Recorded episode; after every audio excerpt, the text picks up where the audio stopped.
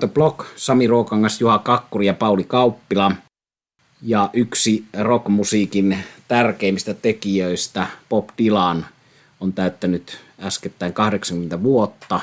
Ja siitä syystä olemme kokoontuneet Rock Around the Blockin studioihin juhlistamaan herra Bob Dylanin pitkää uraa. Puhumme hänen merkityksestä meille ja koko rockmusiikille. Ja aika nuoresta pojasta olemme kaikki Dilania kuunnelleet. On tulee nostalgisia fiiliksiä Dilanin äärelle ja sillä tavalla tuo yksi kirja Dilanista, jonka nimi on Together Through Life, jossa kirjailija Chris Morris käy omaa elämäänsä ja avioeroja ja työpaikkoja ja rakkautta ja erilaisia elämänvaiheita lävitse Dilanin albumeitten kautta, niin helposti tulee vähän rinnastettua omaa elämää siihen, että yhtä lailla kuin kirjailija Chris Morrisilla, niin on eri elämänvaiheessa Dylan ollut mukana ja aika varhaisessa vaiheessa itse löysin siinä, kun aloin kitaraa soittamaan, niin enemmän tavallaan soitettavien biisien muodossa kuin sen, että olisin siinä tuollaisena hard rock, blues rock fanina niinkään paljon kuunnellut, mutta sitten äkkiä se löytyi levyhyllyynkin ja toi Last Walls-elokuva, joka on The Bandista, mutta samalla tietysti Dylanista, eli Dylanin taustabändistä kertova elokuva, niin elokuvateatterin isolla kankaalla oli elämän muuttanut, mullistanut kokemus. Siinähän esiintyy The Bandin lisäksi Van Morrison, Ronnie Wood, Muddy Waters, monia tärkeitä tekijöitä. Dr. John, hänet taisi löytää siitä elokuvasta, mutta ennen kaikkea vaikutuksen teki Dylan ja The Band siinä, siinä elokuvassa. Ja niistä puhutaan lisää kohta, mutta annan tähän nyt alkuun herroille Juha ja Pauli myös tällaiset puheenvuorot tästä omasta suhteesta Mr. Bob Dylanin, vaikka Pauli aloittakoon. Ole hyvä. Joo, kun me alun perin saatiin tämä idea, että tehdään Dylanista, tai oikeastaan pakko tehdä mies täyttää 80 vuotta, niin jakso, niin tuli vähän kahtalainen tunne. Toisaalta on todella innostavaa päästä puhumaan yhdestä omasta suurimmasta idolista, mutta sitten toisaalta myös vähän kauhistuttaa, että mitä tästä Dylanista nyt voi enää sanoa sellaista, mitä ei ole jo kerran kuiviin puristettu. Mutta ei tässä varmaan voi muuta kuin puhua vaan omakohtaisesti Dylanin merkityksestä ja sanonpa, että meillä taitaa kaikilla olla oma Dylanimme. Koska huolimatta siitä, miten käsittämätön maine, tuotteliaisuus ja Nobel-palkintokin Dylanilla on, niin taitaa olla niin kuin artistina aikamoinen mysteeri. Taiteilija, joka on sitten sekoittanut pakkaa ja esittänyt, kuten tiedetään, niin väitteitä sekä itsestään että tuotannostaan. Väitteitä, joilla ei välttämättä aina ole kovinkaan paljon todellisuuden kanssa tekemistä. Ja mun mielestä Dylanin arvostuksessa joskus lähtenyt vähän lapasesta tämä esimerkiksi laulutekstien tulkinta. Eli, eli jos mä olisin Dylan, niin se saattaisi joskus vähän jopa häiritä, että kaikesta aletaan löytää niin, kuin niin, niin kaukaa haettuja selityksiä. Mutta, mutta minkäs teet? Miehen tuotanto on sitä luokkaa ja itse kyllä joudun Dylanin kohdalla miettimään myös sitä peruskysymystä, että pitääkö pitää taiteilijasta, jonka taiteesta pitää – koska viime vuodet, vuosikymmenet suorastaan Dylan tuntuu kiertäneen maailmaa semmoisessa kuplassa, jossa ei oikeasti tunnu olevan yhtymäkohtia muuhun elävään todellisuuteen. Ja tästähän on esimerkkejä myös, Dylan on aika mustasukkaisesti vartioinut tätä tuotantoa niin, että hurimpia juttuja on mun mielestä toi tunnettu internet-kitaraopettaja Justin Sandeko, eli Justin Guitar – hän joutui vetämään kaikki Dylanin biisit pois opetusvideoistaan ja myös julkaisemistaan oppimateriaaleista Dylanin palkkaamien lakimiesten takia. Se oli eräänlainen farsi, jos ajatellaan nyt, että mitä, mitä sitten siitä Dylanin tuotannosta tämä Sandeko käytti. Ja sitten on tämä ongelma itselle, että haluanko mennä katsomaan Dylania vain sen takia, että se on Dylan kyseessä, esittää kappaleitaan lähes tunnistamattomina versioina – et ne kerrat, kun mä oon Dylanin nähnyt, ne on ollut jonkinasteisia pettymyksiä. Me on ennenkin puhuttu tässä podcastissa muun muassa siitä keikasta, jossa Tom Petty ja Heartbreakers oli lämmittelijänä Helsingissä. En mä toivo, että hän esittäisi loputtomiin suositumpia kappaleitaan, ja, ja se olisi niin kuin sellainen jukeboksi, jota mennään katsomaan, vaan ehkä enemmän sellainen, mitä olisi toivonut noilla keikoilla, mitä itse olen nähnyt, että Dylan olisi lavalla siksi, että haluaa kontakti yleisöön, eikä vaan toisinpäin. No, eittämättä velho, nero, taiteilija, mutta samaan aikaan myös taiteellinen varas, jonka omiin kertomuksiin taiteestaan tai itsestään on välillä vähän vaikea uskoa. Ja sitten taas toisaalta, jos ajattelee tuota viime vuonna ilmestynyttä Rough and Rowdy Ways, niin onhan se nyt aivan uskomaton taidenäyte lähes 80-vuotiaalta artistilta. Että en tiedä, kaiken tämän vuodatuksen jälkeen odotan mielenkiinnolla tätä Clinton Halinin uutta Dylan elämäkertaa ja sen ensimmäistä osaa. Sehän ilmestyi ihan nyt hiljattain tämä Clinton Halinin The Double Life of Bob Dylan ja volyymi ykkönen ja volyymi kakkonenkin on tulossa. Ja mies on kirjoittanut muistaakseni tätä ennen kahdeksan kirjaa Dylanista, joten, joten luultavasti jotain uuttakin. Sieltä löytyy ja varmaankin sen takia, että Dylanin arkistoja on nyt ollut vapaammin käytössä muutaman vuoden ajan. Mutta joo, mä kerron lisää Bobin ja minun suhteestani myös huomattavasti positiivisessa äänessä tuossa myöhemmin valintojen kohdalla. Päästetään Juha ääneen välillä. Kiitos, joo. Bob Dylan, kun lähdimme ideoimaan jaksoa, joka sitten tälle 80 täyttäneelle mestarille on omistettu, niin se oli minusta hyvä idea. Ja siinä vaiheessa, kun rupesin sitten miettimään, että mitäs minä nyt sitten tässä podcastissa Dylanista sanon, niin siinä vaiheessa rupesi kaduttamaan, koska Bob Dylanista oikeastaan pitäisi tehdä ainakin kymmenen jaksoa, koska sitä materiaalia ja kerrottavaa ja hyviä levyjä on niin paljon. Hänellä on tosiaan valtava ura, ja kun tässä mietimme vielä sitten, tai päätimme, että otetaan uudempaa tuotantoa käsittelyyn niissä omissa valinnoissa ja vanhempaa, niin missä kohtaa menee se sitten uuden ja vanhan raja, meneekö se siinä vaiheessa, kun taustabändistä rupesi löytymään sähkökitaroita vai onko se sitten tämä, miten se nyt sanoisi, tämä vanha herra Dylan. Itse pidän hänen koko tuotannosta ja sanotaan, että vuosien saatossa suhde on ikään kuin tiivistynyt. Dylan on noussut siellä artisti- ja bändiränkkingissä, jos nyt sellaista onkaan.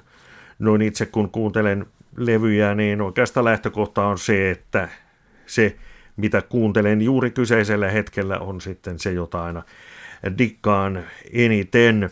Kolme kertaa olen Dylanin nähnyt ensimmäisen kerran hänen ensimmäisellä Suomen vierailulla 87, ja silloinhan siellä oli mukana Tom Petty and the Heartbreakers, ja jälkikäteen olen tietysti onnitellut itseäni siitä, että kävin tuon keikan katsomassa, koska se on allekirjoittaneen ainoa Tom Petty bongaus.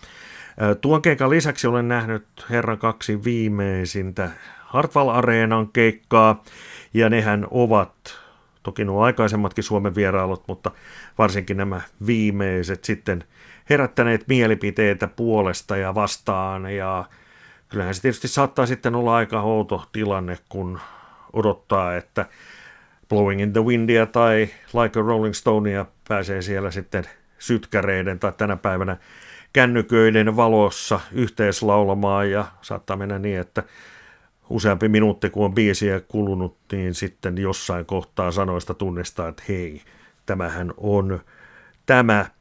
Itse olen näille viimeisille Dylanin Suomen vierailulle valmistautunut henkisesti ja olen tiennyt, mitä tuleman pitää ja sitä kautta sitten pystynyt myös niistä nauttimaan.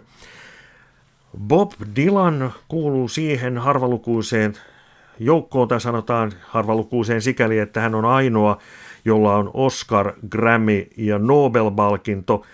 Näitä kahden muun, tai sanotaan kahden palkinnon kombinaatioita löytyy sitten useampia näyttelijöissä Oscareita ja myöskin sitten Grammyja tai muusikoilla näitä kahta viimeksi mainittua. Pari herraa joilla on sekä Nobel että Grammy nostan tässä esiin. He ovat Martin Luther King ja Mihail Gorbachev. Eivät tosin ole laulaneet, soittaneet tai säveltäneet mitään, vaan nämä Grammit Martin Luther Kingille itse asiassa postyymisti ovat tulleet levyistä, joilla on puhetta mutta mainitsen nämä tällaisina erikoisuuksina. Dylan on kunnostautunut myös kuvataiteen kohdalla ja messukeskukseenhan on tulossa sitten Dylan näyttely. Itselläni on kolme Dylanin teosta, ne ovat toki ihan hienoa katseltavaa, mutta käytännössä ainoa tapa saada herran nimikirjoitus kerää nimmareita ja Dylan tunnetusti ei niitä juurikaan kirjoittele. Ainoa tuollainen kuuluisa Dylan nimmari on tuon panttilainaamosarjan Chamliin saama nimikirjoitus, jota sitten moni on ihmetellyt, että miten se Dylan nyt sellaiseen ohjelmaan meni ja nimmareita siellä kirjoitteli. Ja kuuleman mukaan tämä on tapahtunut Bobin itsensä, anteeksi, että sinuttelen, että herra Dylanin itsensä aloitteesta. Hän on tuon panttilainaamo-sarjan suuri fani ja hän oli sitten keksinyt, että hän haluaisi olla siellä mukana ja siitä keksittiin sitten tämä episodi, jossa Chamley sai sitten hänen nimikirjoituksensa ja kun siihen tuli omistuskirjoitus, niin sitten sitä ei pystytty siellä panttilainaamossa enää myymään, vaan se jäi sitten Chamleyin omiin kokoelmiin. Bob Dylan, iso legenda tarinaa voisi jatkaa vaikka kuinka paljon. Otetaan vaikka nyt sitten vuoden päästä 81-vuotisjakso. Ja Sami, annan sinulle nyt sitten tästä puheenvuoron. Kyllä vaan, tuli mieleen tuosta Juhan tarinasta ja analyysistä vuosi 1996, kun Bob Dylan esiintyi ensimmäistä kertaa Porjats-festivaalilla. Hän on esiintynyt siellä kaksi kertaa. Molemmat olen nähnyt ja silloin 96 edesmennyt Ekisetä kovasti yritti metsästää Dylanin nimikirjoitusta, mutta saamatta jäi tuo nimikirjoitus, mutta sitten siellä Mikko Kuustosen lapset olisivat sen nimikirjoituksen saaneet. Se jää mulla nyt muistin hämärään pyysivätkö he Dylanin nimikirjoitusta. Mä vierestä sitä episodia seurasin, mutta sitten Ekisedän epäonnistumiset nähneenä vierestä, niin en, en itse uskaltanut mennä sinne nimikirjoitusta pyytämään, mutta tällaista nimikirjoitusten hakijoiden välttelyä ja lapsille suopeutta siinä mielessä olen vierestä seurannut. Se 96 vuoden Porjats jäi yhtenä hyvänä Dilan keikkana mieleen sikäli, että silloin vielä Dilan esitti kappaleitaan enemmän tunnistettavalla tavalla kuin jossakin myöhemmässä vaiheessa ja siinä illassa oli se hienoa, että Little Richard esiintyi ennen Dilania, eli kuultiin kahta rockhistorian merkittävimpään kuuluvaa artistia peräkkäin, siinä Little Richard ja Bob Dylan peräkkäin. Terveisiä vaan tuonne keskisuomalaisen porukalle, sanomalehti keskisuomalaisen, jonka silloin avustajiin kuuluin ja kirjoitin siitä keikasta sanomalehteen toimittajana. Mutta 11 kertaa tämän hetken laskujen mukaan on nähnyt Dylanin ja yksi hyvä keikka myös oli tollainen Tukholmassa, jossa Mark Knopfler esiintyi sekä lämpärinä että Dylanin taustabändissä ja hän on ollut levyilläkin, levyilläkin joka tulee tuossa meidän valintojen yhteydessä vielä esille sitten, mutta siinä mua huitti se, että osa yleisöstä ei välttämättä tajunnut sitä, että Mark Knopfler soitti myös siinä taustabändissä, koska hän oli siellä täysin ilman minkäänlaista erityistä numeroa siellä taustabändin kitaristina ilman, että Dylan millään tavalla nosti esiin, että täällä on tämä herra Mark Knopfler kitarassa, vaan hän vaan seisoi siellä taustalla ja soitteli.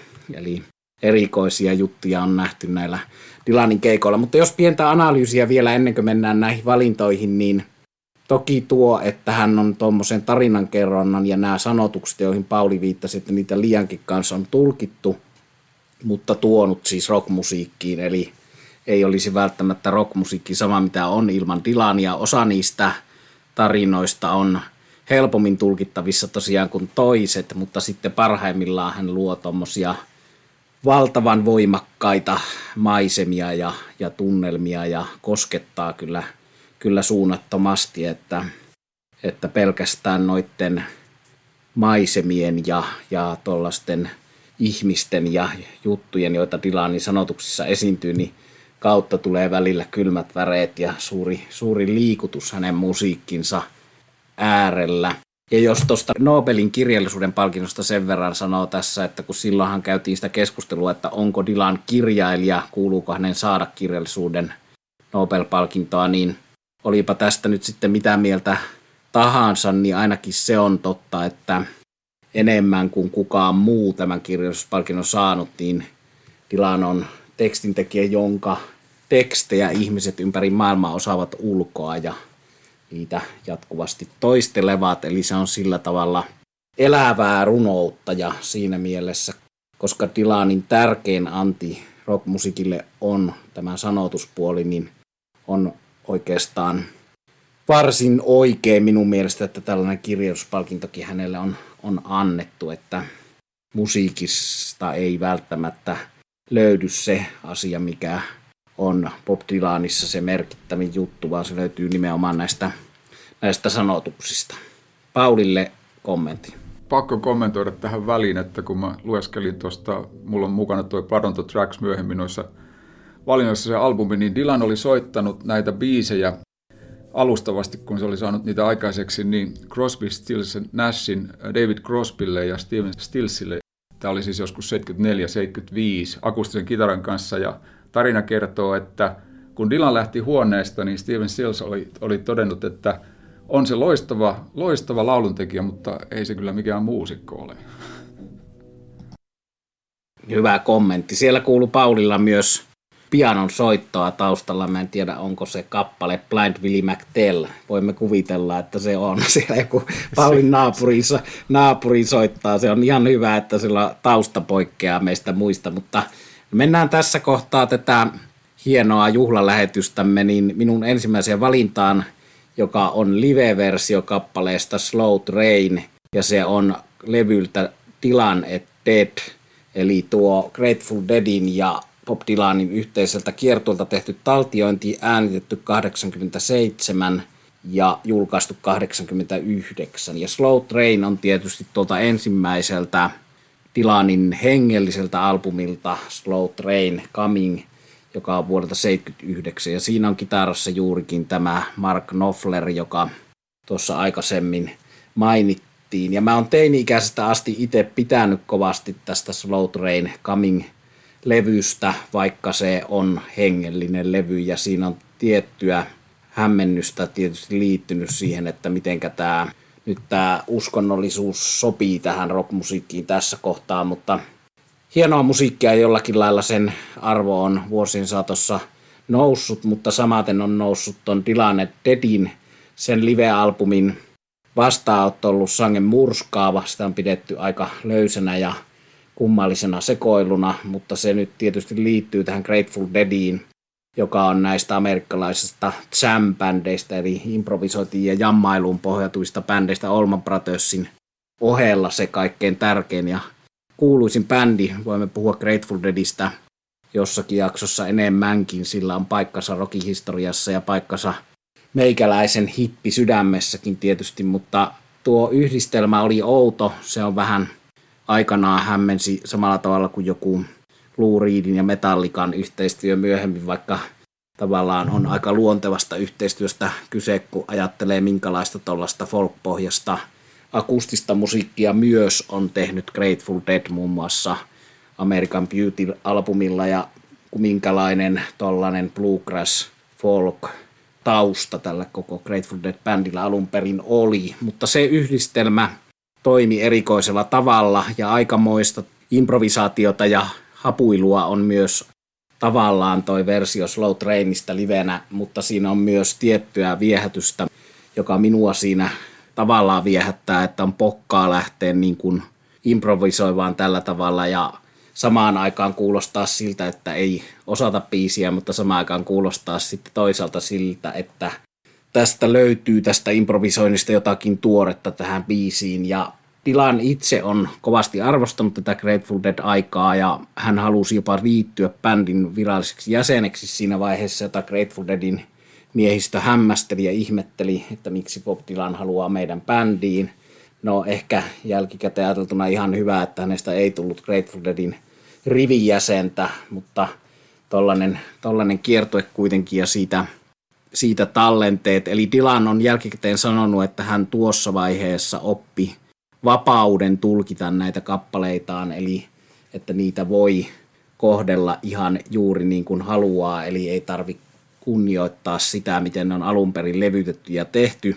No tällä asialla myöskin voi olla kääntöpuolensa, eli, eli se, että hän esittää niitä nykyään sillä tavalla, että niitä ei välttämättä tunnista, mutta tuossa Grateful Dead-vaiheessa ne kyllä vielä tunnisti, ja siellä tulee Carsien ja Bob ja kumppaneiden tuota kitara improvisaatiota yleen määrin tuossa levyllä. Toivotaan, että joskus tuosta Dylan Dead vaiheesta tulee enemmänkin tallenteita ulos, koska tuo on vaan siis yksi albumi, yksi vinyyli, vaan muutama biisi, jota sitten on tähän mennessä julkaistu. Puutlekkeja tietysti on, mutta olisi vaihe, jonka sangen mielelläni näkisin saavan laajemmankin live-tallennin julkaisun. Tämmöisiä epäilemättä on, on äänitetty siinä. Mutta tosiaan jännä erilainen hengellinen rockbiisi, Slow Train Coming, josta olen aina pitänyt siitä asti, kun on sen teininä kuullut sitä alkuperäisestä studioalbumilta ja sitten tässä tarkoituksella halusin nostaa tämän esille tämän parjatun Dylan Deadin, jossa sitten voi sen improvisaation nähdä sen sijaan, että sen näkee tuommoisena sekoiluna ja hapuiluna, sen voi nähdä hyvänlaisena rockmusiikkina, jossa on sitä paljon puhuttua vaaran tunnetta, eli se liikkuu siinä reunalla, että hajoaako pakka, mutta suurimmassa osassa kohtaa se ei hajoa, vaan he soittavat niitä aivan hienosti, mutta eri tavalla. Eli oma ensimmäinen valintani Grateful Deadin ja Dylanin yhteistyötä 87 vuodelta. Puheenvuoro siirrettäköön tässä kohtaa Paulille. Joo, kiitos nyt kun Dylanista puhutaan ja, ja olin tuossa jossain määrin kriittinen siihen Dylaniin, jos hän kuuntelee tätä lähestystä, niin Bob, älä pahastu, olet rakas ja haluankin aloittaa tämän valinnan perustelu hyvinkin kaukaa. Eli minun ja Bob Dylanin suhde alkoi hyvin varhain ja mun ensimmäinen, yksi ensimmäisiä ikinä ostavini omia levyjä, vinylejä oli Bob Dylanin Freewheelin albumi, joka on siis Dylanin toinen levy. Ja ensimmäinen sellainen, jossa oli kunnolla näitä hänen omia kappaleita. Mä olin, taisin olla silloin noin 13-vuotias ja Dylan oli jo siinä vaiheessa siirtynyt sitten. Kun mä tein kauppaa kokkolalaisessa levyliikkeessä, niin Dylan oli jo aikoja sitten siirtynyt näistä freewheelin tunnelmista sähköisiin, ajanut moottoripyörän onnettomuuden ja kokenut tämän uuden aamunsa ja oli jo levyttelemässä kohtaa valinnoissani esittelemiä merkittäviä albumeita The Bandin kanssa ja ilman, mutta palataan niihin kohta – jännä ajatella, että miksi sitten aikoinaan sattuu juuri toi Freewheelin tuolla pohjoisen levykaupassa ja, ja miksi mä sen yleensä ostin. Mä tuossa vaiheessa kovin hyvin varmaan tiennyt Dylanista eikä muuta, ja rahat oli tiukilla, joten se on ollut kohtuullinen investointi, mutta mun täytyy sanoa, että mä oon siinä mielessä ikuisesti kiitollinen Dylanille ja, ja myös nuoremmalle itselleni, että tuosta levystä lähti sitten myös kiinnostusta nimenomaan akustiseen amerikkalaiseen kansanmusiikkiin. Ja Dylanin kitaran soitto oli aika hienoa itse asiassa tuossa vaiheessa, tämä näppäilypuoli. Ja jotenkin siitä sitten lähti semmoinen polku, että mä löysin myöhemmin Leo Kotken, Stefan Crossmanin ja, ja monia muita, Doc Watsonia ja monia muita hienoja akustisia kitaristeja. Ja, ja siitä taas sitten niin blues ja countryin alkoi löytyä innostusta. Dylanin varsinaiset isot albumit mulle on, jos nyt pitäisi, jos pyssyllä uhkaatte, niin ja olisi pakko valita kaksi, niin ne olisi Planet Waves ja Blood on Tracks. Ja sitten sinne saarelle, autiolle saarelle levyihin, niin salakuljettaisin vielä tuon Desire-albumin. 1974 levytetty Planet Waves on mun mielestä todella hieno. Se tuli aikoinaan hankittua kohtuullisen pian sen ilmestymisen jälkeen, ja mä tykkään siitä tunnelmasta ja tietystä rentoudesta, joka levyllä vallitsee. Se oli itse asiassa New Morning-albumista oli siinä vaiheessa kulunut kolmisen vuotta ja välissä oli julkaistu jo levyjä, mutta ne ei ollut, niitä ei pidetä niin kuin varsinaisina julkaisuna, koska siellä oli vanhaa materiaalia, sitten oli soundtrackia tuosta elokuvasta Pat Carrot and Bill the Kid, jossa Dylan myös näyttelee. Ja ehkä sieltä nyt on sitten tietysti elokuvamisesta jäänyt tuo hieno, hieno, hieno Knockin on Heaven's Door elämään. Mutta muuten oli sitten niin uuden alun aika ja Planet Waves nauhoitettiin yhdessä The Bandin ja kitaristi Robbie Robertsonin merkitys. The Bandin kanssa ja Robbie Robertsonin merkitys on siinä tosi iso, koska levyllä ei itse asiassa ollut erillistä tuottajaa. Mä tarkistin vielä levykannesta äskettäin, että siellä mainitaan Rob Fraboni, joka joissakin lähteessä mainitaan levyn tuottajaksi, niin se on itse asiassa mainittu vaan, että engineer ja sitten on lisäksi special assistant Robbie Robertson. Ja Fraboni on todennut myöhemmin, että, että Robertson nimenomaan huolehti tuosta levyn kokonaisuudesta, mutta kaikki soittajat, bändi ja Dylan osallistuivat siihen tuotantoon aktiivisesti. Mutta sitä rentoutta ja fiilistä tuossa levyllä selittää varmasti se, että tämäkin on tehty hyvin live-pohjalta. Eli ihan ensimmäisenä äänityspäivinä Robertson oli todennut Frabonille, että tässä ei tulla paljon jälkiäänityksiä tekemään. Dylan ei missään tapauksessa vokaaliosuuksia jälkiäänitä. Että sitten levystä tulee sitten sellainen, kun he sen sisään soittaa. Sitä tehtiin noin kolmisen päivää. Ja nyt mä vihdoin pääsen siihen valintaan, joka on kappale Dirts, joka syntyi siinä oikeastaan levytetty versio aika, tai levylle jäänyt versio aika yllätyksellisellä tavalla. Kolmen päivän aikana oli tehty äänitykset ja levy oltiin miksaamassa, niin Dylan sanoi sitten jossain vaiheessa, että hän haluaisi kokeilla vielä tuota Dirtsia piano, pianon kanssa soitettuna. Se oli aiemmin äänitetty akustisen kitaran kanssa. Ja Dylan totesi Robertson, että sähän voisit itse asiassa soittaa siinä vähän kitaraa. Ja aika tolleen extempore syntyi sitten huikea, siis mun mielestä huikea hieno, dramaattinen ja synkkä Dirge – se minimalistinen esitystapa Dylanin laulu ja piano sekä Robertsonin akustisen kitaran avulla toimii loistavasti. Ja aika vaikea sanoa, että mikä Dylanin impulssi laulun ja sen tekstin syntymiseen ollut, mutta tota, todennäköisesti tuossa vaiheessa oli sitten yksi mieltäpainosseikka tämä Karille mennyt tai menossa ollut avioliitto. Mutta tässä nyt sitten tullaan tähän vähän, mihin Sami viittasi aikaisemmin Dylanin merkitykseen myös tekstin tekijänä, että niin kuin kaikki parhaat biisit, Dylanin tekstit toimii kuulijalle sen kuulijan oman elämän ja elämäntilanteeseen riippumatta siitä, että mitä hän on itse ehkä ajatellut. Tämä on yksi hienoimpia Dylanin biisejä, jotka mä tiedän, ja tässä on kertakaikkisen loistava toteamus tämä, että I paid the price of solitude, but at least I'm out of debt. Synkkää musiikkia, joka korostuu, kun sitä kuuntelee sopivan synkkinä hetkinä loistava levy The Planet Waves ja Dirts. Jo tuossa alkupuheenvuorossa päivittelin tätä tehtävän haasteellisuutta ja mitäs biisejä nyt sieltä lukuisten hyvien joukosta poimii? All Along the Watchtower, jolle tietysti Jimi Hendrix on tehnyt hyvää PR, Serve Somebody, Maggie's Farm, One More Cup of Coffee ja Tangled Up in Blue, Like a Rolling Stone, ja tästä saadaan muuten pakko ottaa se Rolling Stones-yhteys, kun Stonesetkin ovat tuota kappaletta esittäneet ja heiltä live-versio siitä löytyy, niin kun kavereiden kanssa lähettelemme sitten Stones-keikolta tekstiviesteinä biisilistoja, niin ne ovat täynnä lyhenteitä Start Me Up on SMU, You Can't Always Get What You Want on YKGVYVE ja, ja niin edelleen, B.S. Brown Sugar ja Like Rolling Stone on tietysti sitten Lars, mistä kaikki Lars-nimiset kaverini ovat tietysti erittäin ylpeitä. Biisejä on siis mistä valita, mutta ne kaksi, jotka olen nyt sitten valinnut esille nostettaviksi, joista kerron, kerron sitten omia fiiliksiä, niin tietysti mielessä ne oikeastaan tuntuvat sittenkin tuossa Dylanin hyvien biisien ja valtavassa avaruudessa oikeastaan itsestään selviltäkin valinnoilta. Eli ensimmäinen valintani on vuodelta 1976 Hurricanes on Desire-albumin avausraita. Kyseinen levy on ensimmäinen Dylan albumini. Sain sen silloin aikanaan, kun levy oli ilmestynyt isältäni matka tuliaisena. Hän oli ollut USAssa ja oli käynyt sitten levykaupassa kysymässä, että mikä on tämän hetken kovin juttu. Ja tuo Desire oli sitten se levy, jonka hän osti. Ja tässä tulee jännä asia, kuinka ihmiset yhdistävät musiikin tiettyihin juttuihin. Muistan siis toki, että sain tuon tuliaisena tuon levyn, mutta sain myös sitten, nimeä en muista, mutta semmoisia kovia toffee-karkkeja metallirasiassa ja niissä oli vielä niissä karkeissa tämmöistä tomu pölysokeria päällä ja aina kun kuuntelen Desire-albumia, niin tuo toffeekarkkien maku tulee sitten kielen päälle ja haju nenään, eli näin ne muistot sinne jonnekin jäävät.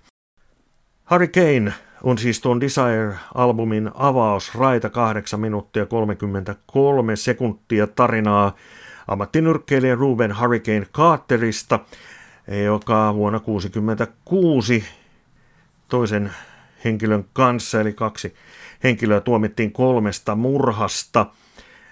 Dylanin näkemys oli asiaan se, että kysymys on syyttömistä miehistä, jotka ovat joutuneet rasismin kohteeksi ja heidät on sitten pidätetty ja tuomittu ikään kuin jotta saadaan asia pois päivän järjestyksestä. Dylanin biisi, siis tämä Hurricane, toi hyvin paljon julkisuutta asialle. Vuonna 1976 Ruben Carter sai uuden oikeudenkäynnin, mutta ei saanut vapautta, kunnes vuonna 1985 lopulta hänet vapautettiin ja todettiin, että oikeudenkäynti ei silloin aikanaan ollut oikeudenmukainen. Ilmankin tuota tarinaa Hurricane olisi mielestäni aivan loistava biisi ja olisi ehkä sitten vähän lyhyemmällä spiikillä päässyt tähän kuitenkin valinnaksi. Desire on kauttaaltaan hieno levy, One More Cup of Coffee esimerkiksi, jolla on mukana Lou Harrison, minusta hieno biisi ja kuuluu sinne Dylanin parhaimmistoon. Ja kannattaa myös tietysti mainita sellainen kappale kuin Romancing Durango, jolla Eric Clapton soittaa kitaraa.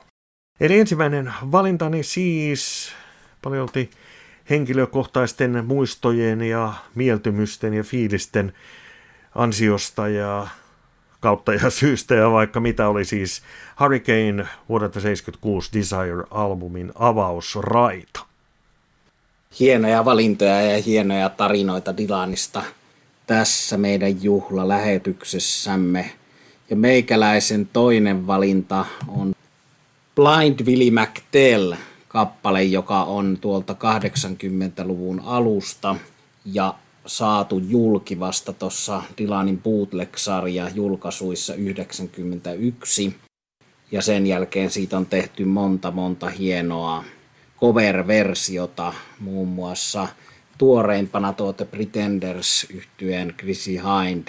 Sitten sen on tehnyt Mick Taylor, Rolling Stones-kitaristi, joka toimi pitkään Dylanin kitaristina ja soitti siellä niissä alkuperäisversioissa yhdessä versiossa sähkökitaraa. Sitten sen on tehnyt toi country-artisti Tom Russell, toinen Tom eli Tom Morello, pitkä liuta Blind Willie McTellin esittäjiä. Ja toi tuli jo mainittua The Band, eli Tilanin taustabändi, niin otin tarkoituksella tähän nyt sitten – The Bandin version, eli kun 91 oli tullut julkisuuteen tämä Blind Willie McTell, hieno Dylanin biisi, niin heti tuoreeltaan 93 The Band levytti sen albumilla Jericho, jossa on muuten myös Bruce Springsteenin Atlantic Citystä mahtava cover-versio. Eli kun oli The Bandin nähnyt silloin Last Walls-elokuvassa ja sen uran lopuun silloin, niin suurella ilolla tervehdittiin sitten – tuota 93 vuoden tosi onnistunutta Jericho-albumia. Robbie Robertson siinä ei kitaraa soita, vaan Jim Wider on siinä tilalla ihan ansiokkaasti soittaa kitaraa, mutta sitten tosiaan tuossa Jericho-albumilla on Blind Willie McTell. Sitä ei Spotifysta löydy tuota albumia Jerichota tällä hetkellä, niin olen ottanut sitä vuotta myöhemmin 94 taltioidun live-version, joka on oikeastaan ihan yhtä hyvä kuin toi studioversio, eli siinä korostuu The Bandin taika se, että siinä on kolme laulajaa, Rick Danko, Levon Helm ja Richard Manuel vuorottelevat laulussa. Ja sitten siinä on Kat Hudsonin urut ja tommoset hauskat tivoli-urut ovatkin. Ja sitten siinä tulee lopussa vielä – Scott Hudsonin soittamaa fonia, josta tulee tuollainen sakari kukko kautta piirpaukemainen efekti siihen biisin loppuun. Eli tosi tosi vaikuttava biisi ja tänäkin päivänä, kun sitä tuossa Tikkurilan torilta kävellessäni kuuntelin, niin kyllä nousi ihokarvat pystyyn ja kylmät väreet kulki. Se on niin äärimmäisen vaikuttava, vaikuttava biisi. Mick Tayloria olen muuten päässyt haastattelemaan ja jututtamaan siitäkin ajasta, kun hän Dilanin kanssa soitti ja sanoi, että siellä ei koskaan voinut tietää, mitä, mitä tapahtuu, että se opetti olemaan tarkkana sen kanssa, että mikä biisi seuraavaksi soitetaan. Eli se oli juuri tätä, kun viitattiin tuohon Grateful Deadin improvisointiin, mutta, mutta tosiaan hienoja kitaristeja ollut Dylanilla taustalla, Robbie Robertson ja sitten tietysti tuo jo mainittu Mark Knopfler ja Mick Taylor. Mutta tuo Blind Willie McTell on tosiaan semmoinen liikuttava kappale. Siinä lauletaan blues-lauleja Blind Willie McTellista tietysti mistä muusta, mutta se on myös monenlaiseen ulottuvuuteen vievä historiallinen biisi, jossa viitataan orjuuteen Jim Crow aikaan tuolla etelässä. Siinä on raamatullisia kuvia ja se tekee tosi voimakkaan maiseman maalaa, eikä mitenkään yksitulkintaisen niin kuin Dylanille monesti ominaista on. Ja se, miksi mä oikeastaan vielä valitsin tämän 94 vuoden The Bandin live-version, niin on se, että Bob Dylan on itse sanonut, että hän on pitänyt Blind Willie McTellia, eli tuota 83 Infidels-albumin ylijäämäraitaa niin keskeneräisenä biisinä, mutta sitten hän kuuli 90-luvulla, kun The Band esitti livenä sitä, niin hän tajusi, että tämähän on hieno biisi ja Dylan on kiittänyt entistä taustabändiään The Bandia siitä, että se hänelle muistutti, että tämä on hyvä biisi ja Dylan alkoi sitä itse esittää sitten livenä vasta The Bandin live-version kuultuansa. Eli On myös verrannut sitä tuommoiseen maalattuun taideteokseen, eli että se hänen oma alkuperäinen versionsa oli keskeneräinen ja olisi ollut ikään kuin huijausta esittää, että se hänen alkuperäinen levytyksessä on valmis, että se on keskeneräinen ja on ollut oikein sitten vielä täydentää sitä myöhemmin erilaisilla soittimilla ja sovituksilla, niin kuin sitä on tehneet monet artistit. Mainittakoon vielä Southside Johnny, meidän podcastissa esillä ollut hieno artisti, ja Little Steven, jotka on myös levyttäneet Blind Willie McTellin. Sen on levyttänyt The White Stripes. Tässä sanotaanko, että esittänyt. Kaikki näistä artisteista, joita tässä nyt luettelo, eivät ole sitä välttämättä levyttäneet. Mutta tosiaan White Stripes, The Allman Brothers Band, niin rakas Allmanin veljesten bändi – Steven Stills ja tosiaan tuoreempana tuo Chrissy Hindin The Pretenders-laulejan hieno, hieno versio, joka Spotifysta löytyy. Ja tosi hieno on kyllä sekin Mick Taylorin Suomessakin kuultu tulkinta, eli Ventus Blues Bandin kanssa on nähty keikalla Mick Taylor esittämässä Blind Willie McTellia muun muassa tuolla Helsingin Aleksanterin teatterin juhlakonsertissa – josta on elokuvakin tallenteena vähän Last Warsin tyyppisenä. Eli siinäkin ympyrä sulkeutuu, kun Last Wars-tyyppisellä elokuvalla nähdään Ventus Blues Band ja Mick Taylor esittämässä tämä Blind Willie McTell. Eli tällainen oli minun toinen valintani Bob Dylan juhlalähetykseen ja sitten ei kun kierrosta eteenpäin. Joo, mä hyppään sitten tuonne jo mainitsemani Blood on Tracks-albumiin ja, ja sieltä tota, biisi aloitusraita Tangled Up in Blue. Tämä albumihan ilmestyi ja biisi 1975 ja näin ei ilmestymisajankohtana, mutta nykyään pidetään yhtenä Dylanin parhaista albumeista ja tämä on aika lailla peilaan sitä avioeroprosessia, mistä aiemminkin mainitsin. Aika mielenkiintoinen juttu, että tuolta verkosta löytyy Mary Travelsin tekemä radiohaastattelu noihin aikoihin. Dylan oli vieraana, niin tiedetään, Dylan ei paljon ole puhunut tekemisistään, ei ainakaan sillä tavalla niin kuin suoraviivaisesti, niin tuossa haastattelussa hän mainitsee tästä levystä, että kun Travers toteaa, että hän, hän todella nautti siitä Blood on Tracks-albumista, niin Dylan vastaa, että en oikein tiedä, että miten kukaan voi nauttia tuollaisen tuskan kuuntelemisesta.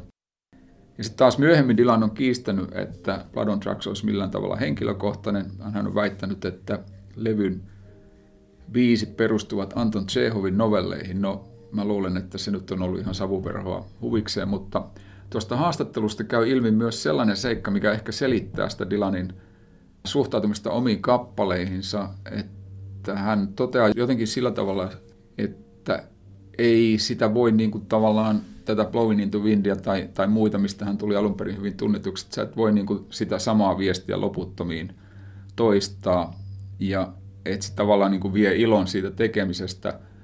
Ja mä luulen, että siinä sähköisen, kun tämä sähköinen vaihe alkoi ja sitä seurannut niin sanottu moottoripyörän onnettomuusvaihe, niin paineet nousivat aika kovaksi Dylanille ja niin kuin hän toteaa jotenkin myös, että, että musiikista tulee bisnestä se on asia, jota hän ei halunnut. Blood on Tracksin aikana hän uudisti levytyssopimuksessa niin, että pääsi eroon kaikista näistä odotusarvoista, että kuinka paljon levyttää ja kuinka usein. Ja mun mielestä se kuuluu myös tällä levyllä.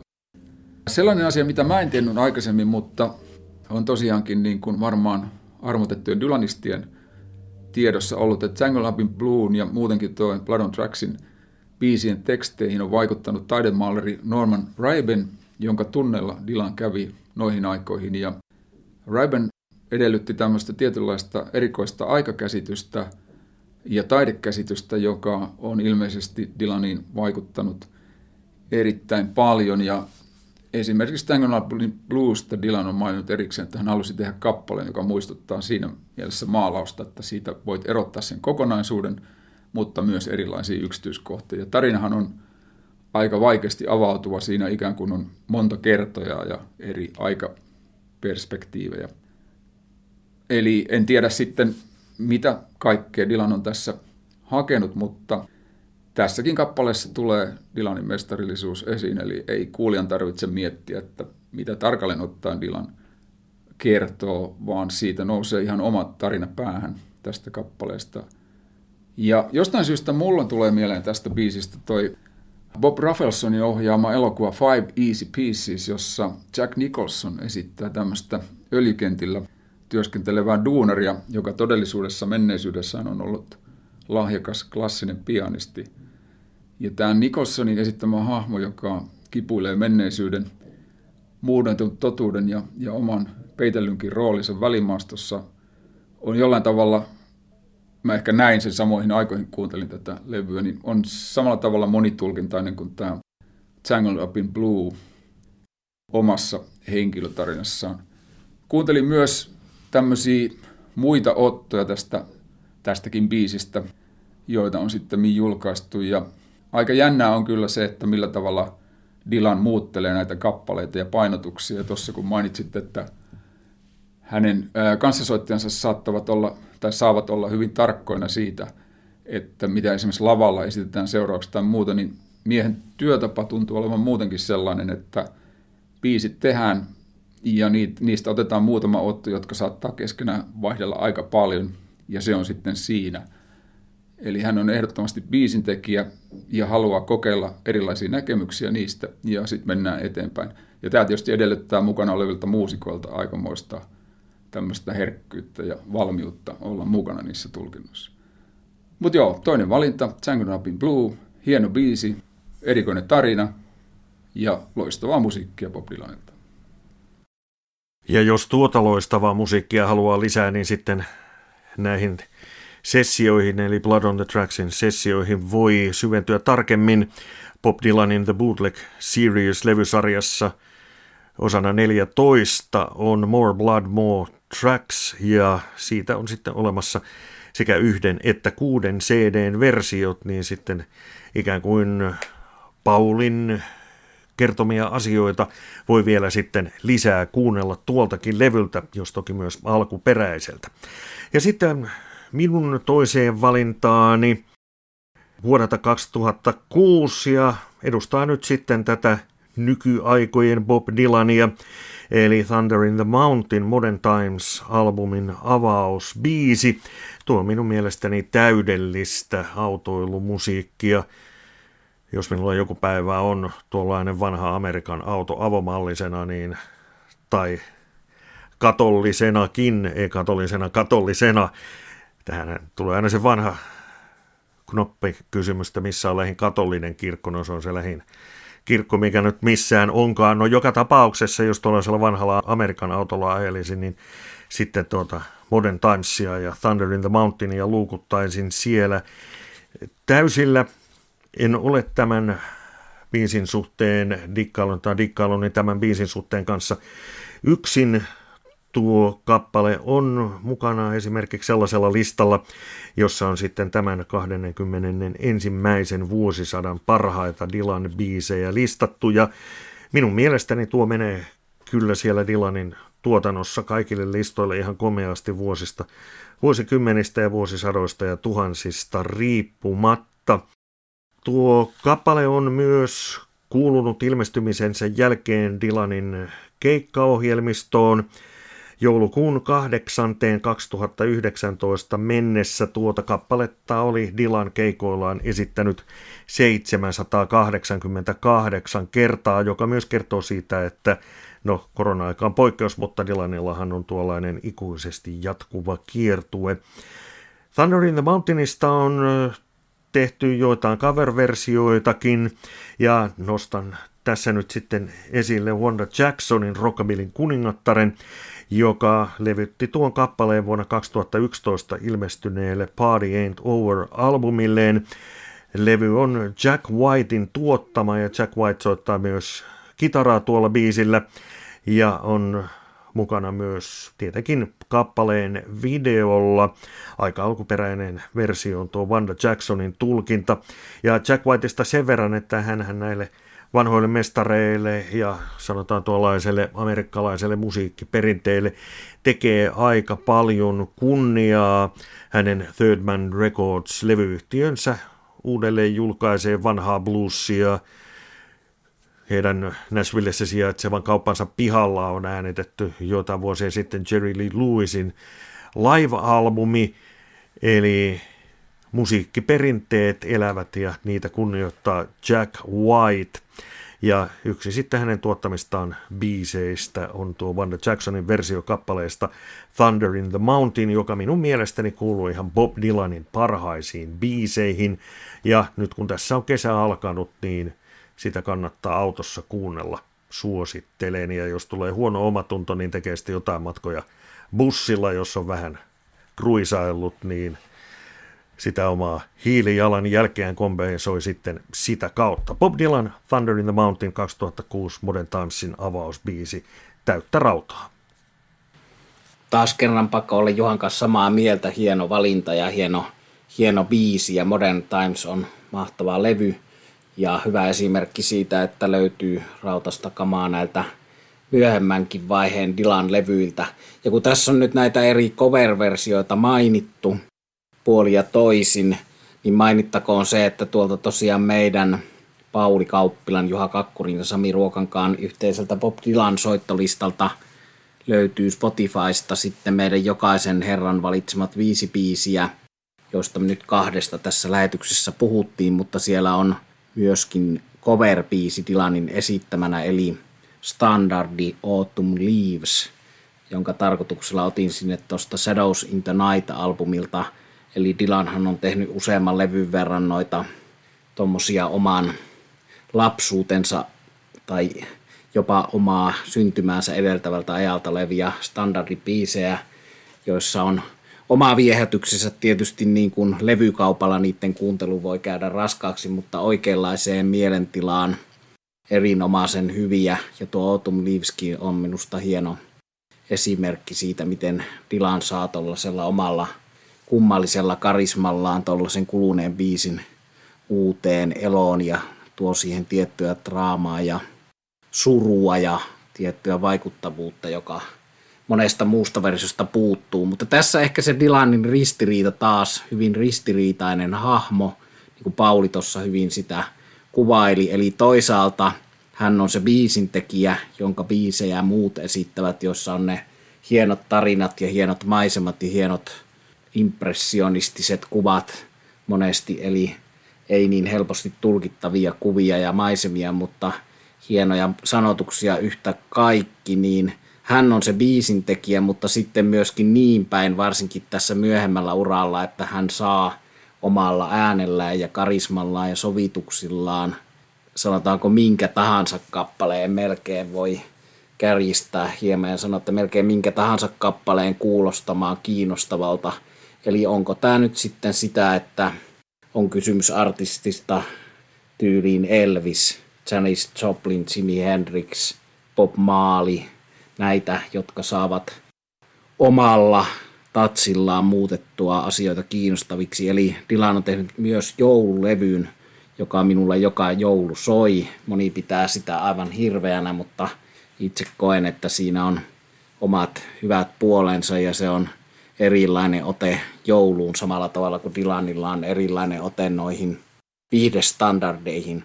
Toki 60-luvun taistolaisille ja Suomessakin Dilania protestilaulajana seuranneille on ollut kauhistus ja hirvitys se, että heidän sankarinsa yhtäkkiä alkaa esittää viihdemusiikkia. Tästä on keskustellut monen tätä näkemystä edustavan ihmisen kanssa ja se on tavallaan ymmärrettävää.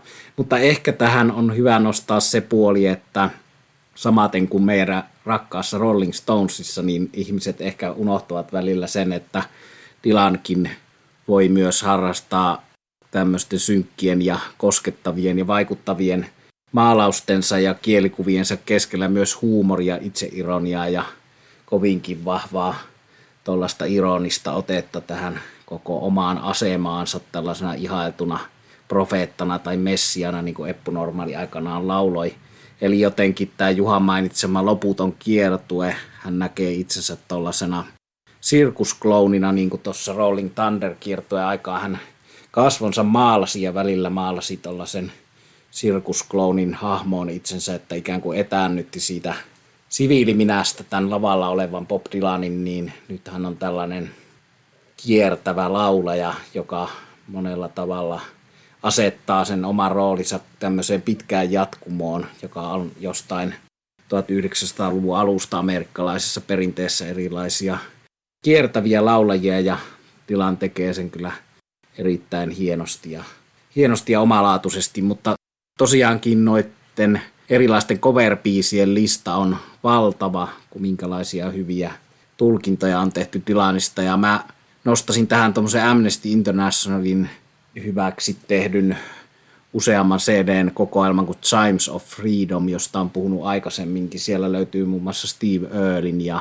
Tom Morellon ja monen nykyartistin hienoja, hienoja, hienoja. Queens of Stone Age siellä on ja monta hyvää artistia esittämässä Dylanin biisejä. Eli, eli niistä löytyy monenlaista hienoa tulkintaa ja nämä laulut puhuttelevat vuodesta ja vuosikymmenestä toiseen, mutta Juhan Modern Times-albumin Thunder in the Mountain on hieno esimerkki siitä, että kyllä Dylanilla on ollut edelleen sanottava ja tosiaan viime vuoden parhaisiin levyihin kuului edelleen viimeisin Dylan albumi, eli siinä mielessä muistuttaa jotain Rolling Stonesia ja Springsteenia ja näitä tiettyjä meidän kestosuosikkeja, että on pitkä ura, jossa on ollut tietynlaisia notkahduksia, mutta myös viime aikoina tosi hyvää musiikkia. Ja jotta tämä mun rakas hard rock puoli ei kokonaan unohdu, niin mä puhun sen verran Ritsi Blackmoreista, että Ritsi Blackmore sanoi viimeisimmissä häneltä julkaistuista haastatteluista, eli Man in Black, eli tämä hahmo, joka Suomessakin viimeksi soittaessa jätti Smoke on the Waterin soittamatta ja häipyi enkoreja soittamatta lavalta, niin on sanonut, että hänellä on musiikkibisneksessä vain yksi esikuva ja se on Bob Dylan ja se on siksi Bob Dylan, että Dylan on pystynyt kaikesta huolimatta vuosikymmenestä toiseen säilyttämään tietyn mystiikan ja salaperäisyyden omassa tekemisissään ja Blackmore ehkä tulee perässä sitten vähän samanlaisena miehenä mustissa, mutta monelle tärkeälle muusikolle tärkein esikuva, eli siksikin otin tämän tässä esiin. Ja tämän Ritsi Blackmore-tarinan jälkeen annan herroille Pauli ja Juha vielä loppusanat tähän Bob Dylanin 80-vuotisjuhlalähetykseen. Dylan ei ole Jumala, Dylan on loistava biisintekijä ja, ja erittäin tärkeä muusikko, laulutekijä mulle henkilökohtaisesti. Jaksaa yllättää, mainittiinkin ja te olette paljonkin puhunut siitä Rough and Rowdy Waysista viime vuodelta. Mä otin sinne listalle myös tällaisen The Gessner Whistle, joka on Tempestin 2012 ilmestyneen albumin avausraita, missä kuuluu hyvin se, että yllättäen yhtäkkiä ollaan melkein niin kuin tämmöisen tanssimusiikin tai vanhan 50-luvun bändin soundeissa. Ja musta tuntuu, että Dylan hallitsee aika hyvin tuon amerikkalaisen musiikin perimän ja genren, että se miten hän tekee asioita, hän tekee ne persoonallisella tavalla, mutta kyllähän sillä totta kai on vahvat juuret. Se, mikä todennäköisesti on ollut aikamoinen rasite, on tämä maailmanparannusideologia, minkä, mihinkä Samikin viittasi tuossa, että miksi tietyille ihmisille on sitten ollut vaikea hyväksyä näitä muunlaisia kokeiluja, mutta vahvana taiteilijana ja ihmisenä, joka on halunnut kulkea omaa polkua, niin Dylan ei sitten ole halunnut jäädä rajoittuneeksi protestilaulun tekijäksi, vaan on mennyt todella moneen suuntaan. Nyt monenlaista, mä luulen, että se hieman yllättävä halu liittyä Grateful Deadiin rivijäseneksikin on vähän tällainen, että ikään kuin heittää se viitta pois ja olla vaan musiikin kanssa tekemisissä, koska musiikista siinä kuitenkin on kysymys. En mä tiedä, Dylan on Dylan, siitä ei pääse mihinkään. Hän on uniikki, ainoa ja, ja tuota, kiitos musiikista. Nuo Paulin sanat ovatkin hyvät päätössanat tälle Bob Dylan erikoisjaksollemme, joten en herrasta nyt sen enempää puhu, koska siitä hän saattaa seurauksena olla se, että keskustelu riistäytyy käsistä ja menee ikään kuin seuraavalle kierrokselle ja tästä tulee sitten Dylanin kiertueen tapaan tuollainen päättymätön Never Ending podcast. Lopu sanoina haluan sinulle hyvä kuuntelija esittää vetoomuksen. Otan, vaikka en lakkeen päässä olekaan, niin otan nyt sen kuitenkin edessäsi pois. Voitko tehdä sellaisen palveluksen, että olet yhteydessä alkoon ja pyydät, että ottaisivat Bob Dylanin diskimerkin eli Heaven's Door whiskin valikoimaansa ja kaikki ne alalaadut sitten siinä kyljessä, niin ei tarvitse surkutella näin lockdownien aikaan sitä, ettei sitä oikein pääse maailmalta ostamaan. Eli Heaven's Door Whisky alkoon. Kiitos. Tässä kaikki tällä kertaa. Pauli Kauppila, Sami Ruokangas, Juha Kakkuri kiittävät. Tässä tämänkertainen Rock Around the Block podcast. Kiitos kuuntelusta.